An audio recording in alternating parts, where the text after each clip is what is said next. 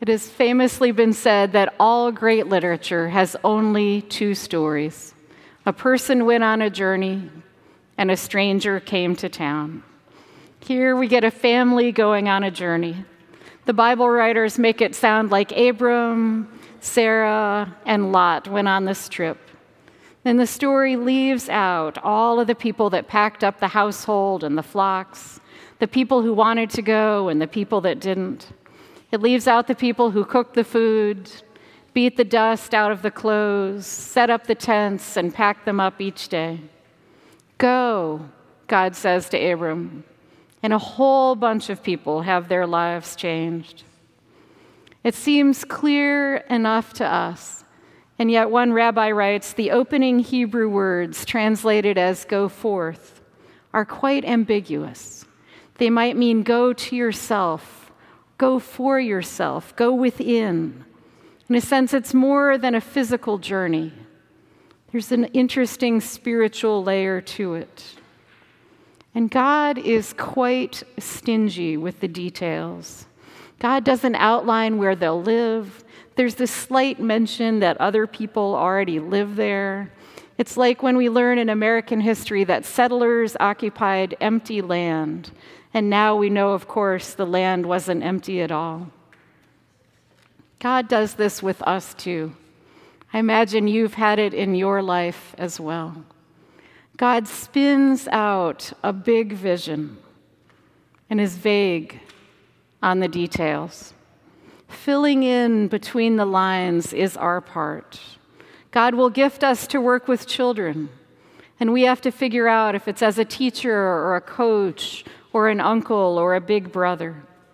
God gives us skill with healing and lets us figure out if it's nursing or being an E M T or leading a support group.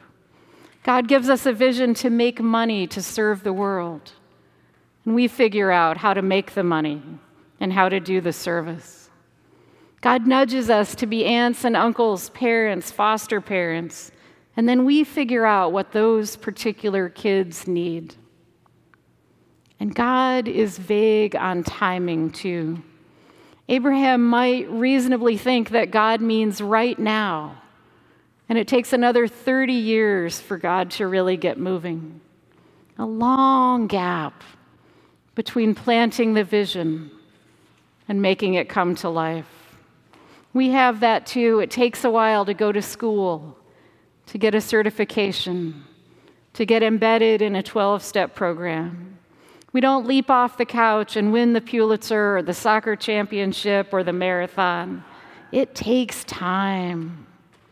It takes advances. It takes knowledge. It takes attending to our health. All of those things come slowly. But when God lays out this imprecise, vague vision for Abraham, there is one clear thing. God says all of the people on the face of the earth will be blessed through you. Another translation of the Bible uses the important words, so that. I give you this blessing so that others will be blessed. God almost never gives a gift to use for ourselves alone. And here, God is not asking for loyalty to a piece of land. God is asking for loyalty to a relationship, to the relationship with God and to the other people whom God cares about. As we look in horror at a new war in Israel and Gaza, this story invites us on a similar journey inward as well as outward. The horrible suffering in Israel, the bombing of Gaza, the war crimes against Jewish people at home, the illegal cutoff of food, water, and medicine in Gaza. God is telling all of us, the children of Abraham, to go somewhere new. The things we have been doing are not the things that make for peace.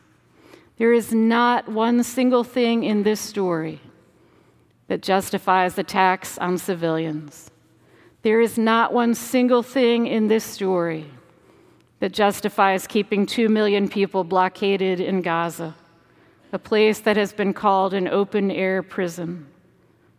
Israeli Hagit Ofran wrote this week, "Please tell me, how does the bombing and starvation of two million Palestinians contribute to our security? And will this return any of the prisoners?" He says, "We have bombed them and put a siege on them for so many years. How does this contribute to peace? Enough. We have killed enough people to show them that we are stronger. And we now know that revenge does not help." And yet, traumatized people traumatize other people. And so we repeat this generational trauma over and over, attached to this land. Generations of Israeli and Palestinian children grow up in this traumatized way, with the United States and other nations complicit through the use of our weapons, our money, our intelligence. We are complicit in the killing of other children of Abraham. But Rabbi Danya Rutenberg wrote this week that we can refuse this binary division of God's people. We can refuse to root for the safety and the lives and the rights of human beings like they are sports teams. We can refuse a world in which there are winners and losers. We can refuse a world in which safety is a finite resource that has to be hoarded. "Go," God says to Abraham and to all of the children of Abraham, "get moving, get going." One rabbi notes that a well-known Hasidic master, a Jewish teacher, tells us that the Bible's repeated comparison of God's people to the stars in heaven is meant to teach us a core truth. Like stars, we are obligated to bring light to the world. Where there is suffering and sadness and heartbreak, there we are sent by God to bring love and peace. We are called again and again and again to see beyond ourselves. The Hasidic master goes on, perhaps that is why Abram is told to look to the heavens. He has to learn to see beyond his own immediate life, to feel the needs of others as deeply as his own. Go, God says. And that is what God means. God says that to Abraham. God says that to all the children of Abraham. God says that to us as the descendants of this story. May it be so. May we learn loyalty to relationships, not to land or politics or parties or division.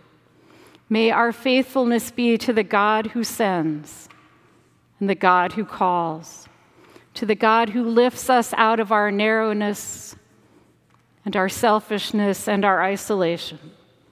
God spins out the big vision and leaves the details for us to fill in. And that is our calling as God's people. In the name of the God who invites us on a journey and keeps inviting us to travel into divine relationships and holy connections into a world of peace at the last. Amen.